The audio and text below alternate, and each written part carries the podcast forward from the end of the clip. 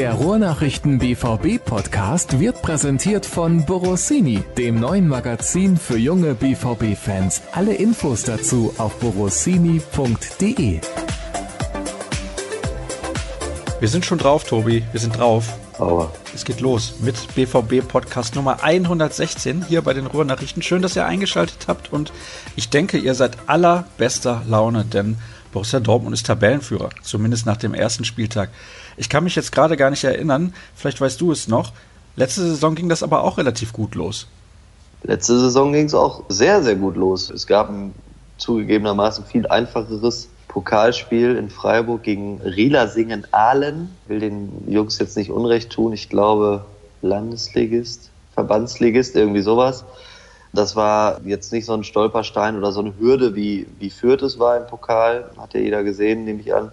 Und dann ging es ja unter Peter Bosch hervorragend los. Bis dann irgendwann Leipzig kam. Leipzig kam jetzt diese Saison. Da gab es damals die erste Niederlage, ich glaube, am siebten Spieltag, achten Spieltag, achten Spieltag, ne?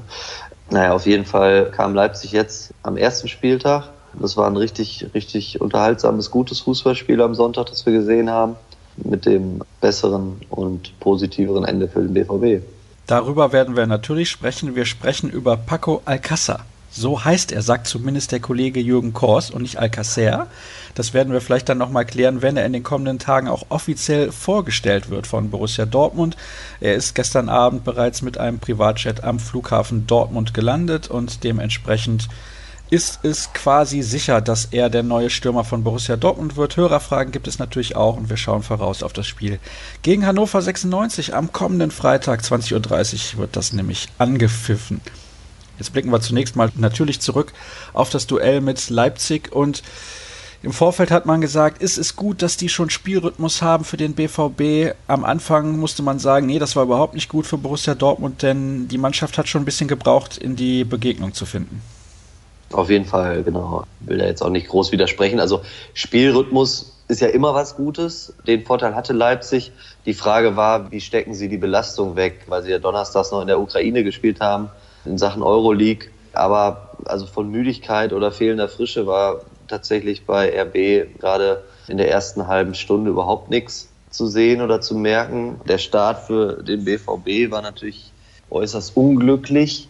Das war eigentlich natürlich irgendwie nach, ich glaube, 31 Sekunden, so ist jetzt die offizielle Zeitnahme gewesen, 0-1 hinten. Da hat man sich irgendwie direkt so ein bisschen zurückerinnert gefühlt an den Saisonstart. Ich glaube, vor vier Jahren war es als Bayer Leverkusen mal mit Karim Bellarabi nach neun Sekunden getroffen hat. Und damals ging das Spiel dann auch verloren. Ich glaube 0-2, wenn ich mich richtig erinnere. Das ist dann dieses Mal noch besser ausgegangen. Der BVB war in der Lage, das Spiel zu drehen.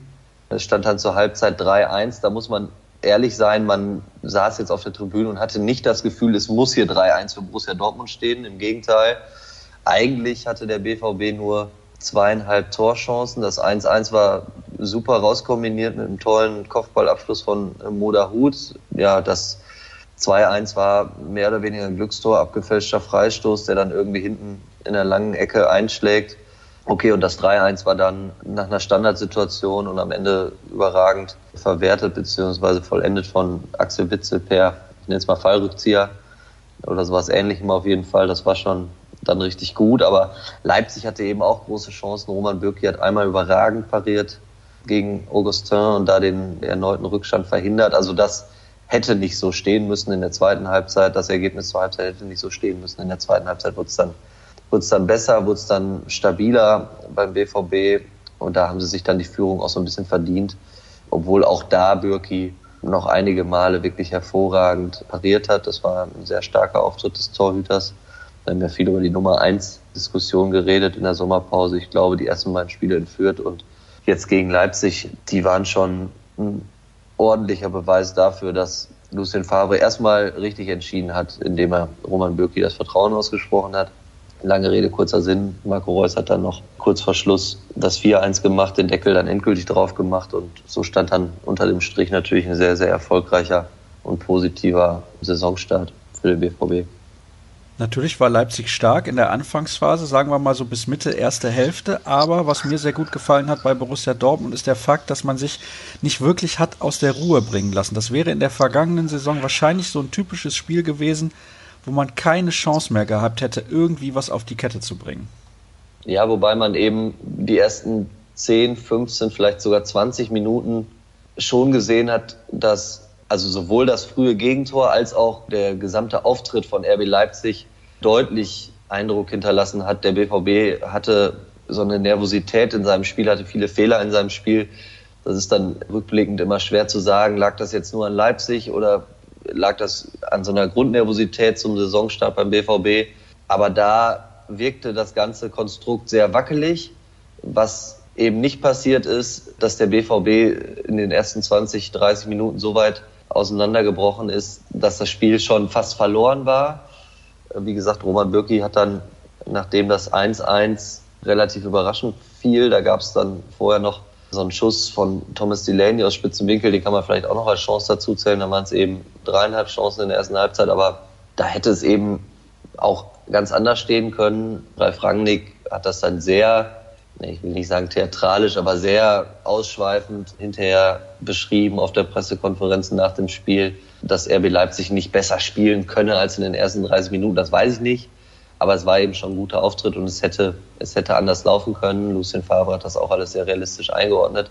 Aber unterm Strich steht eben, es ist gut gegangen. Die Mannschaft hat sich gewehrt gegen, gegen viel Widerstand, hat sich irgendwie ins Spiel zurückgefuchst, reingekämpft und hat am Ende dafür eine, eine dicke Belohnung bekommen in Form eines 4-1-Sieges. Und das ist auch die Tabellenführung. Ja, jetzt fangen einige schon wieder an zu schwärmen, aber da sollte man auch auf dem Boden bleiben. Also das 4 zu 1 täuscht dann doch auch ein wenig über den Spielverlauf hinweg. Ja, also ich glaube, nach dem vergangenen Fußballjahr, das hinter uns liegt, sollte so viel Demut da sein, dass jetzt nicht irgendwie wegen der Tabellenführung am ersten Spieltag über die Meisterschaft gesprochen wird. Das tut auch niemand beim BVB, da hält sich jeder mit möglichen Kampfansagen oder Ähnlichem zurück. Also ich habe nach dem Spiel dann mit Thomas Delaney gesprochen, der sagt, das ist natürlich viel zu früh, wir wollen unsere Spiele gewinnen und fertig. Sebastian Kehl schlägt in die gleiche Kerbe, also da, da verliert jetzt niemand die Nerven, nur weil der Saisonstart mal irgendwie gut gelaufen ist. Was hat dir besonders gut gefallen beim BVB? Das hat mir besonders gut gefallen. Ich glaube, dass man sieht, dass es eine Idee gibt, wie gespielt werden soll. Das gab es letztes Jahr zu Saisonbeginn auch. Man muss jetzt gucken, inwiefern Lucien Favre das verfeinert bekommt. Man sieht, definitiv in Ansätzen, wie überfallartig und schnell das Umschaltspiel sein kann. Also Lucien Favre setzt ja eben schon auch oder legt auch Wert auf eine gut strukturierte, gut organisierte Defensive, aus der heraus dann immer mal schnell und überfallartig gekontert werden kann oder eben, wenn das nicht geht, das Positionsspiel dann greifen muss und im Ballbesitz angegriffen wird oder beziehungsweise mit langen Ballbesitzpassagen angegriffen wird. Das sieht man schon. Also es wird einfach Fußball gespielt. Das ist der klare Plan. Auch unter Drucksituationen wird sich versucht, spielerisch zu befreien. Das hat, wie gerade eben angedeutet, in den ersten 15, 20 Minuten, vielleicht sogar 30 Minuten nicht besonders gut funktioniert, aber es wurde dann eben immer besser. Und ich glaube, dass man da auf jeden Fall schon ein gutes Fundament erkennen konnte, ein spielerisches Fundament, auf das aufgebaut werden kann in der Saison und das vielversprechende Ansätze schon offenbart hat. Der Spieler des Spiels für dich, wie eben schon irgendwie so durchklang, Roman Bürki oder vielleicht doch jemand anders? Ja, Roman Bürki war richtig stark im Tor. Ich fand Axel Witzel sehr gut. Der hat auch gebraucht, so wie der ganze BVB die ersten Minuten. Vielleicht auch, um so ein bisschen wieder in den Rhythmus zu kommen, ist ja auch die hohe Intensität dann die er jetzt natürlich von der Weltmeisterschaft her kennt. Also ich will jetzt nicht immer auf diesen anderthalb Jahren in China rumreiten, aber er hat so ein bisschen gebraucht, um, um anzukommen in der Bundesliga in diesem Spiel, wurde aber im Laufe des Spiels immer stärker, immer präsenter, hat dann natürlich auch das Tor gemacht, ähm, zweites Tor im zweiten Spiel, hat ihn dann auch beflügelt, hatte von allen Feldspielern beim BVB die meisten Ballaktionen auf dem Platz. Und das fand ich dann für einen Neuzugang, der erst seit ein paar Wochen da ist und bis auf 20 Minuten im Testspiel gegen Lazio Rom und irgendwie, ich glaube, mit Verlängerung knapp 45 Minuten entführt, noch gar nicht so richtig mit seinen neuen Mannschaftskollegen auf dem Platz gestanden hat, fand ich das schon eine beeindruckende Leistung. Also ich glaube, wenn ich einen rauspicken müsste, dann würde ich vielleicht Axel Witzel nehmen, aber Roman Bürki war stark, Marco Reus war stark, hatte nicht ganz so viele Aktionen, aber die, die er hatte, die waren dann einfach sehr, sehr hochwertig. Sei es der Freistoß, der das 2-1 erzwingt, sei es dann 4-1, sei es die Volley-Vorlage nach, glaube, gut einer Stunde oder knapp einer Stunde, wo er den Ball Volley direkt in den 16er reinspielt und Moda Hut eigentlich das 4-1 schon machen muss. Da sieht man einfach immer, welche besonderen Fähigkeiten Marco Reus hat. Ich glaube, Roman Bürki, Axel Witzel, Marco Reus waren für mich zumindest die auffälligsten Protagonisten des Spiels. Dann haken wir die Partie gegen RB Leipzig ab. Ein paar Hörerfragen gibt es auch noch, die mit Personalien rund um diese Begegnung zu tun haben. Da kommen wir dann gleich zu. Aber was Personalien angeht, sprechen wir nun ein bisschen genauer über Paco Alcázar und das ist der neue Stürmer von Borussia Dortmund. Sollte er nicht sensationellerweise durch den Medizincheck fliegen, wird er der neue Stürmer sein beim BVB. Und wir haben zwar in der letzten Ausgabe schon ein klein wenig über ihn gesprochen, aber ich habe mal ein paar Informationen mehr zu ihm gesammelt. Er ist Jahrgang, jetzt muss ich gerade nochmal schauen, 1993, 1,76 groß, das heißt kein Sturmtank. Auch da haben wir zuletzt schon drüber diskutiert. Er ist mehr der spielende Stürmer. Er hat für den FC Barcelona in 37 Ligaspielen 10 Tore geschossen. Davor war er beim FC Valencia tätig, in 93 Spielen 30 Tore geschossen und er war auch mal an den FC Getafe ausgeliehen. Für die zweite Mannschaft von Valencia hat er in 60 Spielen 42 Tore geschossen. Da ist immer schwer einzuschätzen, wie viel sportlichen Wert hatte das. Und er hat auch schon Länderspiele für Spanien absolviert und da auch schon ein paar Tore geschossen. Er ist allerdings alles andere als ein Stammspieler gewesen beim FC Barcelona. Ist das so das Einzige, was man da ein bisschen kritisieren muss an diesem Transfer? Also er kommt per Laie und dann gibt es eine Kaufoption im nächsten Sommer. Da hatten wir auch schon zuletzt drüber gesprochen. Ja, also das ist das, wo ich ein klein wenig Respekt vorhabe, wenn man das aus Fansicht von Borussia Dortmund betrachtet. Der ist jetzt nicht jemand, der voll im Saft steht, weil der halt selten spielt. Also ich glaube, im Saft steht er schon, aber er hat natürlich nicht diesen, wir haben eben über Rhythmus gesprochen, er hat nicht die Spielpraxis oder das, was dann Spieler manchmal Matchfitness nennen. Das fehlt ihm definitiv. Das wird er in den nächsten Wochen sammeln müssen. Ich glaube, dass so ein später Wechsel immer das Risiko birgt, dass wenn die Integration des Spielers in die Mannschaft ein bisschen länger dauert, dann, dann ist es eben schon Herbst. Andererseits steht jetzt ja auch nach dem Spiel am Freitag in Hannover dann direkt die Länderspielpause an. Aufgrund seiner zuletzt nicht vorhandenen Einsatzzeiten wird er jetzt für die spanische Nationalmannschaft kein Thema sein. Das heißt, er ist dann zumindest mal, bis es dann, ich glaube am Freitag, den, ich glaube Mitte September ist das 14.09. oder so, wenn ich nicht ganz falsch liege. Glaube, ich geht's dann gegen Eintracht Frankfurt abends weiter. Da ist er dann jetzt zumindest mal gute zwei Wochen bei der Mannschaft, wenn auch im verkleinerten Kreis, aber er kann zwei Wochen trainieren. Lucien Favre kann zwei Wochen mit ihm arbeiten. Und nach allem, was ich gehört habe, ist Paco Alcácer also das wird lustig jetzt im Podcast. Mein Spanisch ist unterirdisch und wenn wir jetzt noch häufiger über den Sportsfreund reden, das ist so wie wenn Fernsehmenschen Barcelona sagen, dann finde ich das auch immer ganz schlimm. Nur wenn ich jetzt selber Alcácer aussprechen muss, dann höre ich mich wahrscheinlich an wie der gestiefelte Kater bei, ist das Schreck oder so? Ja, ja, auf jeden Fall, ich schweife ab. Aber ja, er kann nicht zu 100 Prozent im Saft stehen, aber er hat jetzt dann eben, ich glaube nicht, dass er, dass er schon ein Thema ist für Hannover am Freitag. Würde mich überraschen manchmal machen Trainer das ja gerade mit Stürmern, aber dann hat er zwei Wochen Zeit, um so ein bisschen anzukommen, um zu trainieren und die Rückstände, die eventuell da sind, eben auch noch aufzuheben, weil halt wirklich noch anders trainiert werden kann, als wenn jetzt schon die englischen Wochen vor der Haustür stünden. Insofern glaube ich, wird das nicht das Problem sein. Ansonsten muss man gespannt sein, wie schnell er eben sein Selbstvertrauen wiederfindet. Und das ist ja gerade bei Stürmern immer am einfachsten, wenn die halt möglichst schnell und möglichst häufig treffen. Also der wird den doch nicht einen Tag nach seinem Geburtstag auf die Bank setzen, der gute Lucien. Genau, Donnerstag hat er Geburtstag, da wird er 25. Paco Alcácer. Also ich habe mir zumindest, um das Thema jetzt abzuschließen, ich habe mir zumindest von dem Sky-Kollegen Jesko von Eichmann, der fließend Spanisch spricht, erklären lassen, dass der Akzent auf dem zweiten A läge. So, dass es nicht Paco Alcácer ist, sondern irgendwie wohl tatsächlich Paco Alcácer. Also, um ähm, das doch mal aufzugreifen. Wir fragen ihn, wir fragen ihn, wir fragen ihn bei Gelegenheit. Ja, das machen wir. Eigentlich heißt er Francisco Alcázar Garcia. Ja, das Paco ist nur sein genau. Spitzname. Paco bin ich aber ganz froh drum. Wird die Sache ja noch komplizierter machen. Also Paco finde ich klasse. Und Alcázar muss ich gucken, wie ich das so hinkriege in Zukunft. Naja, was war die Frage? Ja, die Frage. Da fragst du mich jetzt was. die Frage war, ob er den auf die Bank setzen würde gegen Barcelona. Gegen Barcelona sage ich schon. Jetzt bin ich auch schon völlig durcheinander. Gegen Hannover natürlich, einen Tag nach seinem Geburtstag. Also du hast eben das Argument genannt, für Stürmer ist es natürlich am besten zu spielen. Und du hast auch gesagt, er sollte zumindest fit sein, weil er hat natürlich trainiert in Barcelona in den letzten Wochen. Das ist ja klar. Also mit im Saft stehen meinte ich auch eher, er hat keine Matchpraxis. Aber warum sollte man den nicht ins kalte Wasser werfen? Was spricht denn dagegen? Ja, dagegen spricht, dass der BVB-Kader derzeit 30 Spieler zählt. Oh, stopp, Einwand, man, Herr Jören. Der ist auch in zwei Wochen noch groß. Das kann sein, aber vielleicht ist er dann ein bisschen kleiner. Und natürlich hat man den jetzt nicht ausgeliehen, um ihn auf die Bank zu setzen oder nicht im Kader zu haben.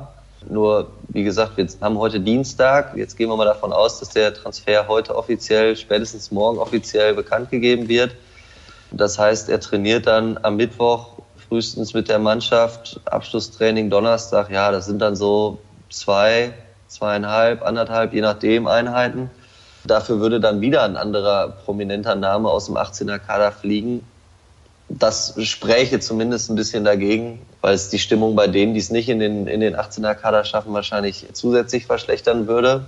Dafür spricht, ihn mitzunehmen oder dafür ihn mitzunehmen spricht, dass man eben, wie gesagt, einen Stürmer wahrscheinlich am ehesten ins kalte Wasser werfen kann, weil, weil man dann irgendwie zumindest auf seinen Riecher, auf seinen Instinkt hoffen kann, wenn man ihn braucht. Ich lasse mich überraschen. Gut, wir werden es abwarten müssen. Wie gesagt, am Freitag bei Hannover 96 könnte genau. er bereits die Pressekonferenz stehen. So viel kann ich vielleicht noch sagen. Die Pressekonferenz zum Hannover-Spiel, die ist am Mittwochmittag. Und mal sehen, vielleicht lässt Lucien Favre da ja schon ein bisschen tiefer blicken. Ich mag übrigens sehr dieses Barcelona. Das ist extrem zum Barcelona. Ja, Barcelona. Barcelona ist ganz schlimm und deswegen müssen wir überall müssen wir aufpassen. Es gibt TV-Experten, die sagen auch Celtic. Aber zum Beispiel. Ja, lassen wir dieses Thema. Dann kommen wir zu den Hörerfragen und wie immer bin ich begeistert, denn es waren mal wieder sehr, sehr viele und es fängt mit folgender an. Und zwar muss ich gerade mal schauen. Traut ihr einem Gomez zu, ähnlich viele Minuten zu sammeln wie beispielsweise ein Sancho letztes Jahr? Würde gerne ab und an was von ihm sehen. Ich glaube, das könnte sehr schwierig werden bei diesem Kader. Das glaube ich auch. Also Jaden Sancho hatte letzte Saison oder vergangene Saison, glaube ich, so eine Grundsituation, in der es leichter war, dass ein Peter Stöger ihn auch mal bringen konnte, weil er eben auch so ein Fußballer ist, der besondere Sachen machen kann. Das hat man in Fürth gesehen nach der Einwechslung. Das hat man jetzt auch gesehen gegen Leipzig, als er das Tor von Marco Reus wirklich wunderbar auflegt. Sergio Gomez kann auch besondere Sachen machen mit dem Fußball, keine Frage. Der ist noch ein bisschen jünger als Jaden Sancho spielt aber eine andere Position. Zumindest jetzt die Eindrücke aus der Vorbereitung waren die, dass er dann auch eher auf der Achterposition gespielt hat. Und wenn ich dann sehe, wie du es gerade schon angedeutet hast, dass Mario Götze jetzt auf der Bank gesessen hat, dass ein Shinji Kagawa gar nicht im Kader gewesen ist, dann glaube ich, dass es sehr schwierig wird für Sergio Gomez in der ersten Mannschaft Spielpraxis und Minuten zu sammeln. Er hat den Vorteil, dass er natürlich entweder bei der U23 spielen kann, wenn es so ein bisschen darum geht, ihn auch an, an ein robustes Spiel zu gewöhnen. Er kann auch bei der U19 spielen in der, in der Youth League. Ich bin mir gar nicht sicher, ob er theoretisch nicht sogar noch U17 spielen könnte, aber das ist natürlich kein Thema bei seiner Qualität. Insofern ist das egal.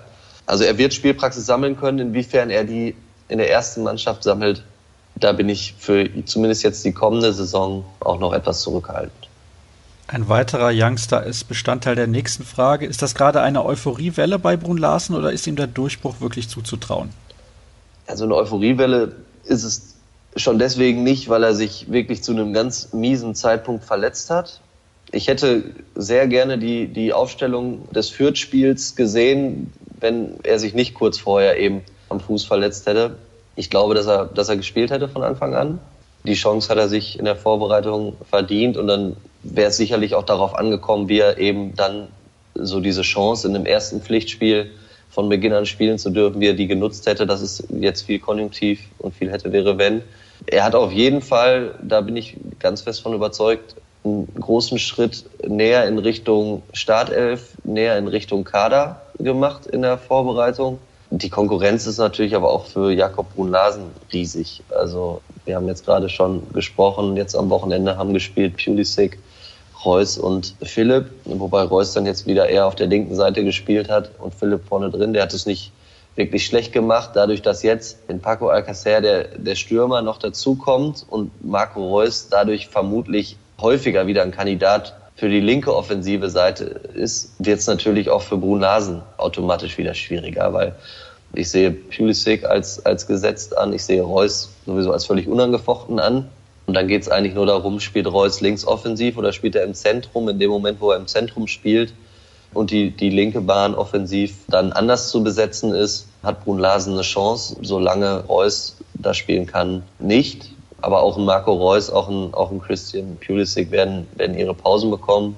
Und dann ist Brun Larsen mit Sicherheit ein Kandidat, den, den Lucien Favre auf dem Zettel hat. Sofern er jetzt auf Anhieb seine Form wiederfindet, die er eben vor dieser Verletzung hatte. Aber er, er läuft schon wieder im Training. Er wird diese spätestens nächste Woche wieder einsteigen. Also viel verloren haben dürfte er nicht. Aber er hat ja dann auch mit Jaden Sancho noch einen anderen Konkurrenten, an dem er erstmal vorbei muss. Marco Reus ist das eine Problem. Sancho hat jetzt auch direkt eine Vorlage geliefert gegen Leipzig nach seiner Einwechslung. Also für Brun Larsen wird es definitiv nicht leicht. Die nächste Frage, was haben wir denn? Aha, habe ja beim letzten Podcast schon vorsichtig angefragt, was mit Götze ist. Er wurde sehr gelobt, auch von uns in der Vorbereitung. Ja, das ist richtig, hat er aber auch gut gespielt spielt dann gegen Fürth freundlich gesagt unauffällig und am ersten Spieltag sitzt er 90 Minuten auf der Bank. Quo vadis Mario? Was meint ihr? Ja, also das war am Sonntag, als die Aufstellung kam. Die kommt ja immer so eine Stunde vor Spielbeginn, also kam am Sonntag so gegen 17 Uhr im Presseraum oben an.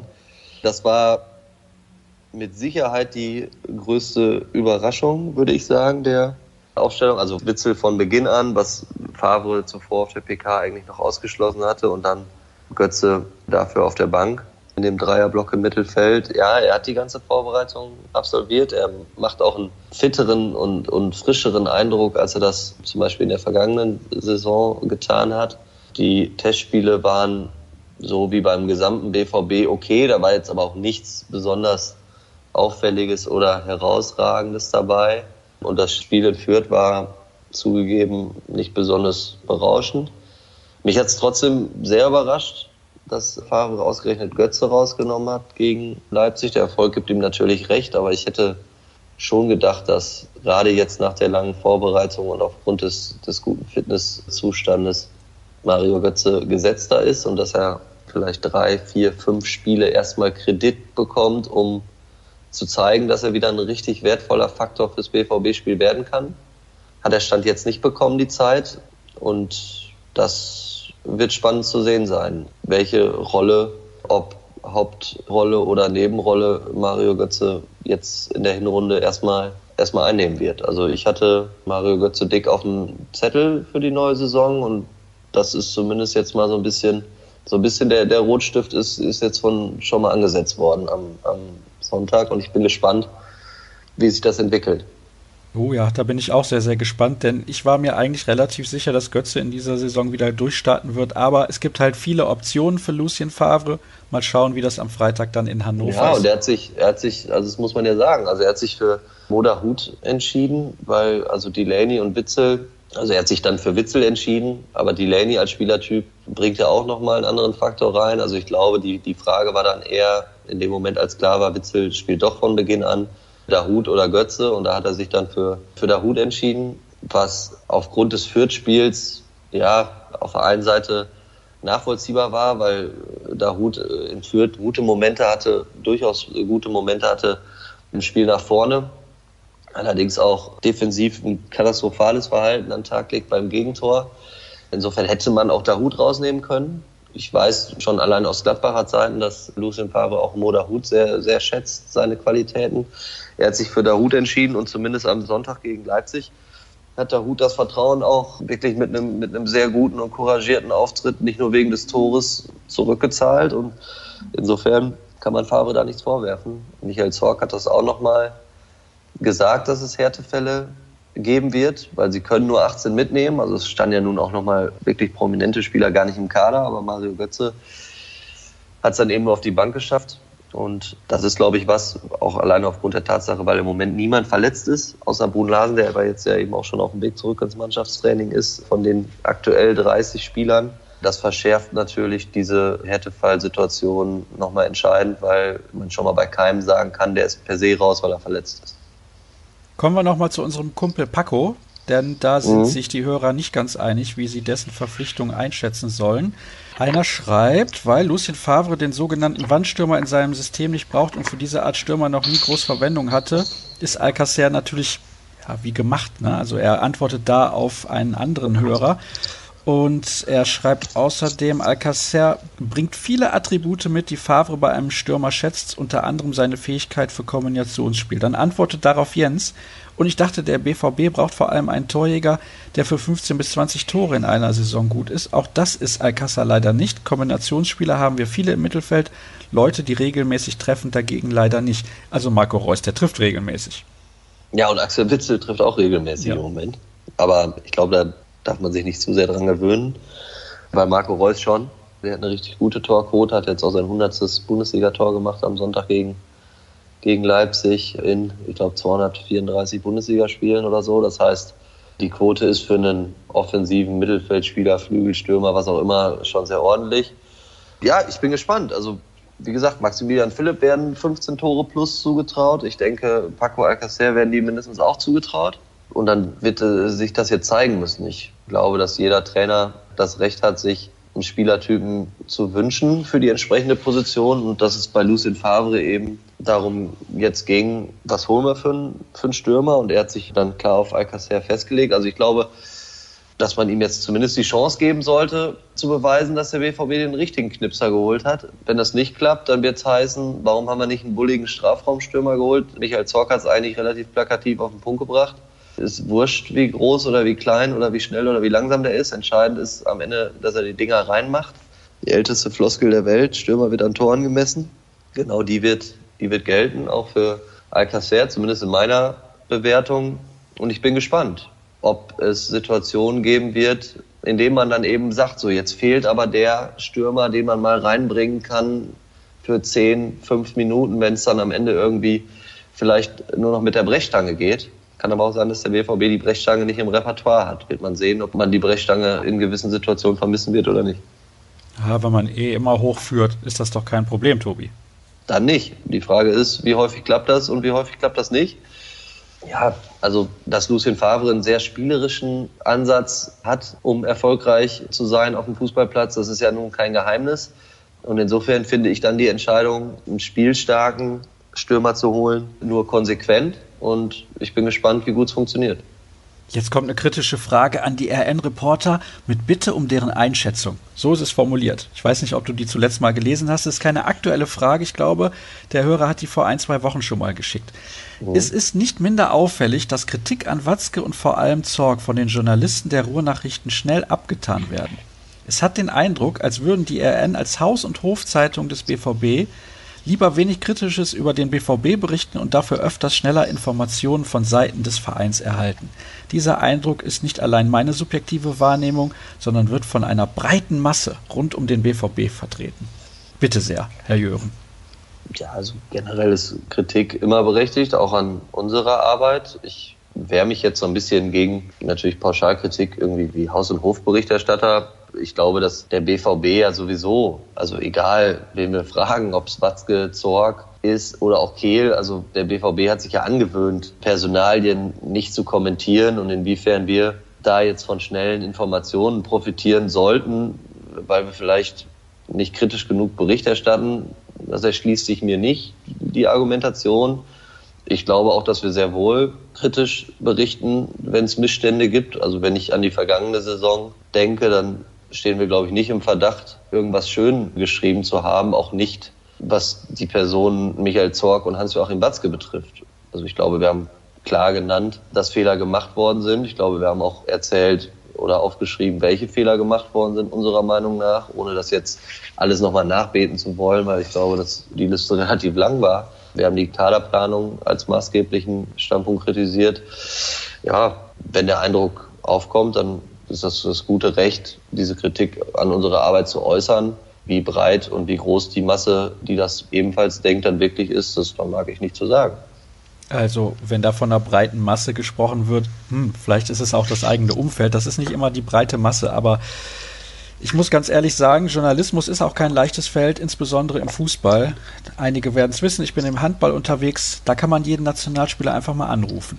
Ich glaube, im Fußball, da haben die wenigsten Journalisten überhaupt eine Telefonnummer von einem Nationalspieler und dementsprechend, das ist wirklich, wirklich. Ja, also wobei ich den einfach. Eindruck jetzt wirklich, also gar nicht aufkommen lassen will. Also nur weil man regelmäßig mit den Verantwortlichen telefoniert, schreibt man ja nicht positiver über sie. Also der Kausalzusammenhang ist nicht existent. Also wenn ich den Eindruck habe, der BVB spielt schlecht Fußball, dann schreibe ich auch, dass der BVB schlecht Fußball spielt.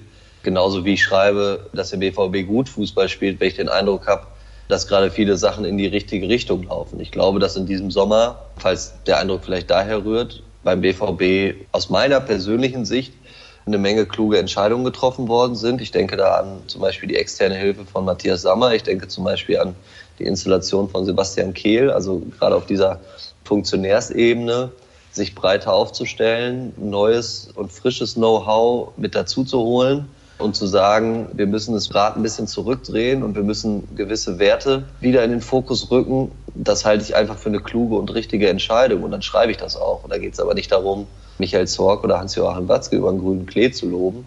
Im Gegenteil, es geht einfach darum, die Entwicklung als positiv hervorzuheben.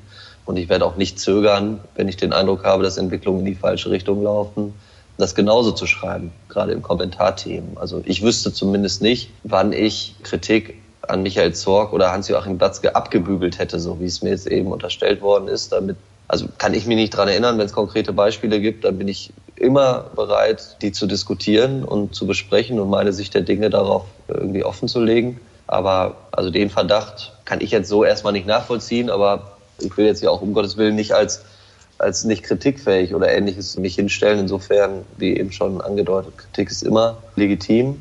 Und wenn ich da in der Vergangenheit oder wir als Berichterstatter Fehler gemacht haben, dann aber bestimmt nicht mit der Absicht, Funktionäre bewusst vor Kritik zu schützen oder ähnliches. Also das, da kann ich jetzt nur für mich sprechen, aber das in keinem Fall. Und so ist unser Beruf. Also Objektivität ist immer ein großes Wort, aber man versucht zumindest natürlich so objektiv wie möglich den Job zu machen.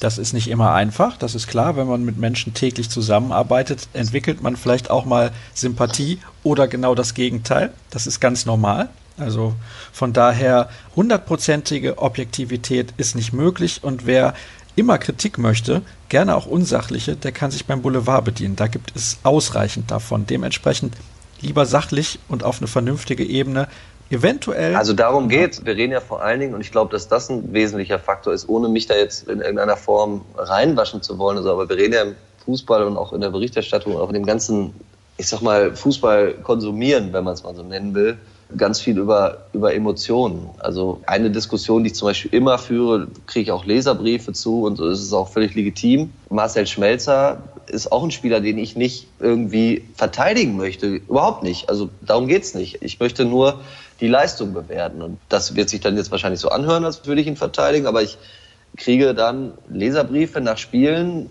in denen Marcel Schmelzer für meine Verhältnisse oder in meiner Ansicht eine neutral oder eine, ich sag mal, eine normale Leistung gebracht hat. War weder besonders auffällig im positiven Sinne noch besonders auffällig im negativen Sinne.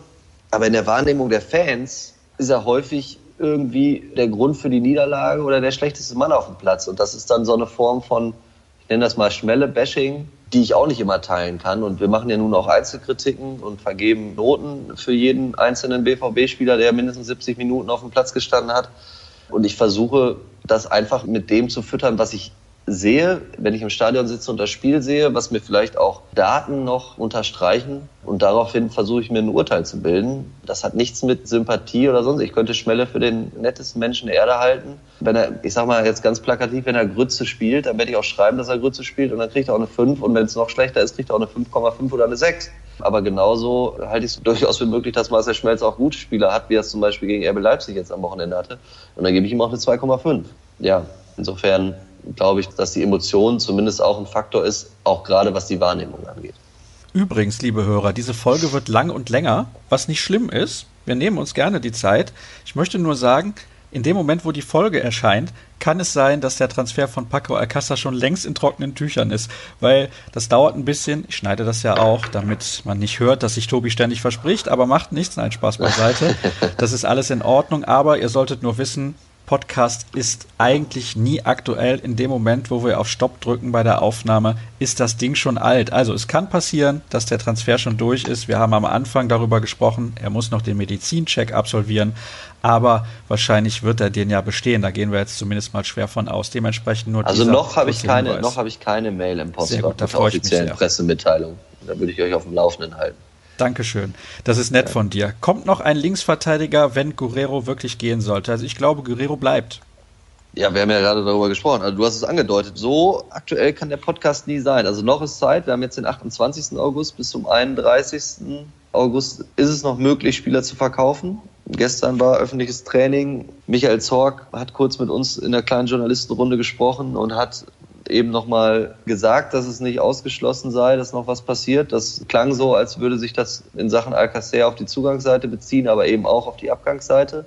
Wenn der Stürmer da ist, sind es 30 Leute im Kader. Und sowohl Kehl als auch Zorg gestern und Kehl am Sonntag haben unterstrichen, dass es kompliziert ist, diesen großen Kader zu moderieren, dass es mitunter Trainingsinhalte gibt, Trainingsübungen gibt, an denen nicht alle Spieler teilnehmen können. Und da muss man eben Spielern sagen, du, sorry, du kannst jetzt hier gerade nur irgendwie am Rand ein bisschen für dich trainieren oder musst um den Platz laufen, während der Kern, der am nächsten am Kader dran ist, eine andere Übung absolviert. Sowas ist nicht angenehm. Insofern mal gucken, was noch passiert. Und das gilt dann genauso für Rafael Guerrero, der jetzt bei beiden Spielen im Kader war, aber nicht in der Startelf. Also wenn jetzt noch jemand käme und für Guerrero wirklich den Geldbeutel in letzter Minute richtig weit öffnen würde, dann glaube ich, kann Guerrero noch ein Verkaufskandidat werden. Aber so vom Bauchgefühl aktuell stand jetzt, sind es, glaube ich, eher andere Kandidaten, die noch gehen können. Aktuell stand jetzt momentan derzeit. Ja, ja, es ist, ich weiß, es ist schwammig, keine Frage. Aber es ist eben auch undurchsichtig und es geht ja einmal darum, welchen Spieler würde man gerne abgeben und es geht auf der anderen Seite auch ein bisschen darum, für welchen Spieler gibt es denn einen Markt. Also ohne das jetzt despektierlich zu meinen, Alexander Isak würde man gerade jetzt, wenn der Alcacer-Deal durch ist, würde man natürlich abgeben. Die Frage ist, gibt es für den auch einen Markt? Kommt da jemand, der an der Laie interessiert ist? Ist der Spieler inklusive seines Beraterstabes dann auch an der Laie interessiert? Oder streben die Berater, streben der Spieler dann eher einen Neuanfang, einen Verkauf an? Was kriegt man für so einen Spieler, für den man vor anderthalb Jahren neun Millionen bezahlt hat? Aktuell so gut wie nichts. Warum sollte der BVB ihn dann verramschen? Also da hängen ja auch Faktoren dran. Das ist das, was ich damit sagen will, die jetzt nicht nur darum gehen, hier den, den und den Spieler, den geben wir jetzt ab, weil den können wir nicht mehr gebrauchen, sondern es muss ja auch einen aufnehmenden Verein geben, der entsprechende Forderungen und Wünsche erfüllt. Und da wird man dann sehen, für wen das bis zum 31. August noch konkret wird. Wenn man übrigens beim BVB einen Markt sucht, könnte man mal in der Dortmunder Innenstadt vorbeischauen. Nein, Spaß beiseite, bevor ich jetzt auch komplett das war schon abschweife. Wieder ein Delling. Das war schon ja, wieder ein Delling. natürlich. Zweite Sendung in Folge mit mir, in der ich hier in Delling Weiß jetzt nicht, ob das gut oder schlecht ist für mich. Didi ja, Hamann ist jetzt unser Thema. Folgendes ja. hat er nämlich gesagt, Axel Witzel sei kein Weltklasse-Spieler. Zumindest hat er das geäußert bei den Kollegen von Sky 90 am Sonntagabend. Sonst wäre er zu Juve oder Mailand gewechselt. Also, ich weiß nicht, welches Mailand damit gemeint ist, Inter oder Milan. Die sehe ich sportlich beide nicht unbedingt auf dem Niveau von Borussia Dortmund, insbesondere den AC Milan nicht. Bei Inter hm, sind jetzt auch schwach in die Saison gestartet. Und Juve, okay, aber da war er ja auch mal Thema, bevor er dann nach China gegangen ist. Meiner Meinung nach vielleicht nicht unbedingt Weltklasse, aber nah dran. Das wird sich zeigen. Also dafür ist er jetzt nochmal in die Bundesliga gewechselt, die, glaube ich, immer noch zu den Top 3 Ligen in Europa gehört. Ich sehe Spanien und England vorne, aber dann sehe ich schon die Bundesliga. Und der BVB spielt eben auch in der Champions League und er wird da unter Beweis stellen können, wie gut er wirklich ist. Also zumindest das Tor am Sonntag gegen Leipzig und auch das Tor am Montag gegen Fürth, das war, also gegen Fürth war nicht Weltklasse, aber das war schon richtig gut. Gegen Leipzig, das ging schon in Richtung mindestens Extraklasse und der ganze Auftritt war richtig gut. Bei der WM ist er Dritter geworden und hat auf Top-Niveau gespielt.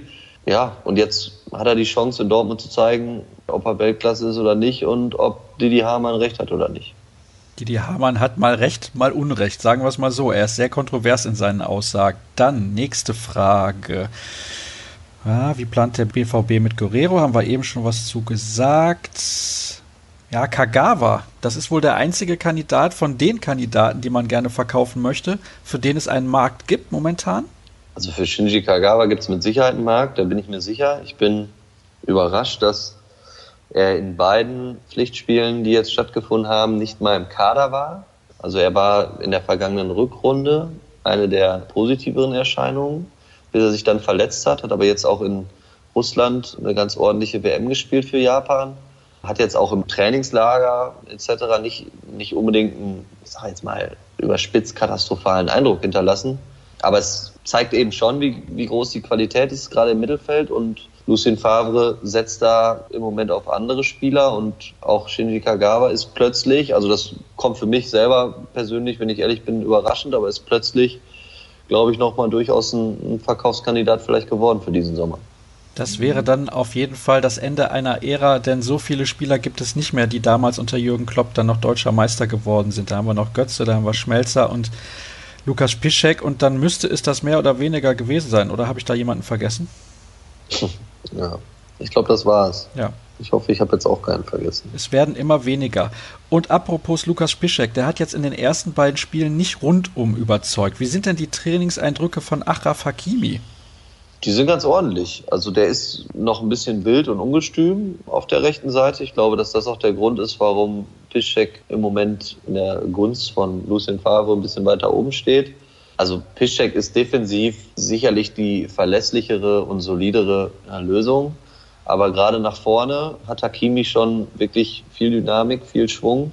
Wie gesagt, das muss alles noch ein bisschen abgeklärter werden, aber ich, ich bin guter Dinge, dass Hakimi seine Einsatzchancen bekommen wird, alleine schon deswegen, weil wir haben das ja schon thematisiert, Piszczek mittlerweile 33 Jahre alt ist und sicherlich nicht jedes Pflichtspiel von Beginn an spielen wird und dann wird er seine Chance kriegen und dann wird er zeigen müssen, dass er da wirklich eine richtige Alternative für hinten rechts ist. Ja, da gibt es noch eine Frage zu ihm. Wenn jemand Nationalspieler ist, kann der ja nicht so unerfahren sein, weil zuletzt das Argument kam, Piszek hat mehr Erfahrung als Hakimi. Ja gut, aber der eine ist, wenn ich jetzt das auswendig richtig weiß, 19 und der andere ist 33. Also ich glaube, dass man, wenn ich das jetzt, wie gesagt, vorausgesetzt, ich habe das jetzt richtig auf dem Schirm, dass es 14 Jahre Differenz sind, dann kann man, glaube ich, schon von einem Erfahrungsvorteil für Piszczek sprechen. Das ist jetzt nicht irgendwie aus der Luft gegriffen, hoffe ich, ohne jetzt aus dem Hofberichterstatter zu sein. Aber Piszczek hatte gegen Fürth Probleme, er hatte auch jetzt gegen Leipzig Probleme, das gehört absolut zur Wahrheit. Er hat es in beiden Spielen geschafft, sich zu steigern im Laufe des Spielverlaufs, aber es war eben nicht über 90 respektive Fürth 120 Minuten vollends überzeugend. Insofern kann ich das durchaus nachvollziehen, dass die Fans sagen, wir holen einen jungen, vielversprechenden Mann von Real Madrid, lass den nochmal von alleine, lass den nochmal laufen und lass den sich doch mal beweisen. Am Ende ist es aber der Klassiker im, im Fußball und auch in der Betrachtung des Fußballs, dass viele Leute viele Ideen haben, wie eine Aufstellung aussehen könnte. Derjenige, der die Spieler am häufigsten sieht, ist Lucien Favre der muss am Ende auch die Birne dafür hinhalten. Und bis jetzt hat er es eben nicht schlecht gemacht oder nicht falsch gemacht, weil er hat zwei Pflichtspieler aufgestellt. Gegen Fürth war noch nicht überzeugend, gegen Leipzig war überzeugender und er hat zweimal gewonnen. Also insofern, was soll ich ihm jetzt vorwerfen? Die Ergebnisse sprechen für sich. Da haben wir ja, keine Argumente. Fußball ist ein Ergebnissport, kann ich jetzt auch noch sagen. Aber am Ende ist es so. Dann wirst du ja, jetzt zum Netzer neben Erfolg, Delling. Ja, der Erfolg gibt recht. So, jetzt fertig. Wir haben noch einige Hörerfragen. Ein paar streiche ich, denn ich gucke gerade auf die Uhr und wenn die Sendung nicht erst morgen erscheinen soll, dann müssen wir so langsam aber sicher zum Ende kommen. Eigentlich wollten wir auch noch über Hannover 96 sprechen. Sollen wir das jetzt tun und ein paar ja. Hörerfragen in die nächsten Wochen schieben? Ich hoffe, das wird toleriert ja, von der Community. Ja. Das wäre sehr schön, wenn ihr da nicht über uns herfallt und eine Art Podcast-Bashing betreibt, wie er das sonst immer bei Marcel Schmelzer macht. Aber wir wollen uns jetzt beschäftigen mit dem nächsten Gegner, mit Hannover 96. Die haben zum Auftakt der Bundesliga-Saison 1 zu 1 unentschieden gespielt bei Werder Bremen, sind dort sogar in Führung gegangen, mussten dann hinterher den Ausgleich kassieren, aber ich glaube, mit einem Punktgewinn auswärts zum Auftakt sind die auf jeden Fall zufrieden. Wie gefährlich ist Hannover für Borussia Dortmund? Das ist eine gute Frage. Ich habe von Hannover, muss ich gestehen, noch nicht so viel gesehen. Ich habe es jetzt am Wochenende auch nur in der Zusammenfassung gesehen. Die haben im Pokal, ist das richtig, gegen Karlsruhe irgendwie haushoch gewonnen, ne? 6-0 oder so? Das kann also sein. Das habe ehrlich irgendwie, gesagt ohne das jetzt, verfolgt. Ja, also die kommen zumindest auch irgendwie jetzt mit einem ganz guten Gefühl, glaube ich, zum ersten Heimspiel gefahren. Wobei Heimspiele in Hannover, HDI Arena, glaube ich, ja stimmungstechnisch, aber es ist ein anderes Thema, diese ganze 50 plus 1 Kind-Debatte ein ziemliches Trauerspiel sind. Insofern wird das kein richtiges Auswärtsspiel für Borussia Dortmund. Das ist das, was ich eigentlich sagen wollte. Letzte Saison, vergangene Saison, bin ich nach Hannover gefahren und war mir ziemlich sicher, dass der BVB da locker gewinnt und am Ende haben die da 4-2 auf die Dose gekriegt. Das glaube ich nicht, dass es dieses Jahr nochmal passieren kann. Aber es wird schon auch, also eins ist klar, Borussia Dortmund fährt nach Hannover, bestimmt nicht, um da unentschieden zu spielen oder zu verlieren. Also was erwartet wird, ist ein Sieg, um den Saisonstart jetzt auch gerade vor der Länderspielpause dann wirklich zu veredeln. Was ich aber auch denke, ist, dass es unangenehmer wird und schwieriger wird, als der Name Hannover so in der Wahrnehmung der Fans jetzt vielleicht vermuten lässt. Okay, darauf können wir uns einigen. Viele Tage vor dem Spiel schon von dir der Ergebnistipp. Ich glaube, Dortmund gewinnt 2-0. Ich denke, damit wären alle zufrieden. Das könnte dann reichen, um die Tabellenführung zu verteidigen, je nachdem, wie auch der FC Bayern München spielt, der momentan Stand jetzt derzeit aktuell hinter Borussia Dortmund liegt. Das soll es gewesen Dortmund sein. Dortmund-Jäger. Vielleicht der- sollte mal einer Nico Oh. Kovac fragen, ob er jetzt Dortmund-Jäger ist. Ja, das Nein, werden wir tun. Quatsch, alles Quatsch. Die Schabernack-Ausgabe des BVB-Podcasts der Ruhrnachrichten ist hiermit mehr oder weniger beendet. Wir könnten sie auch Barcelona-Ausgabe nennen, ich weiß es nicht, oder Grütze-Ausgabe. Es wird übrigens ja sehr bald die Champions League-Gruppenphase ausgelost und ich würde mich sehr freuen für den Kollegen Dirk Krampe, wenn es nicht gegen Real Madrid geht, sondern er endlich nach Barcelona kommt. Das war's. Alle weiteren Infos wie immer unter ruhrnachrichten.de, bei Twitter at rnbvb, at Tobi Jören ist der Account des Kollegen, der mit mir heute eine sehr lustige Sendung geführt hat, wie ich finde. Mich findet ihr dort unter Start. Das war's für heute. In ein paar Tagen hören wir uns dann hoffentlich wieder. Bis dann, macht's gut. Tschüss.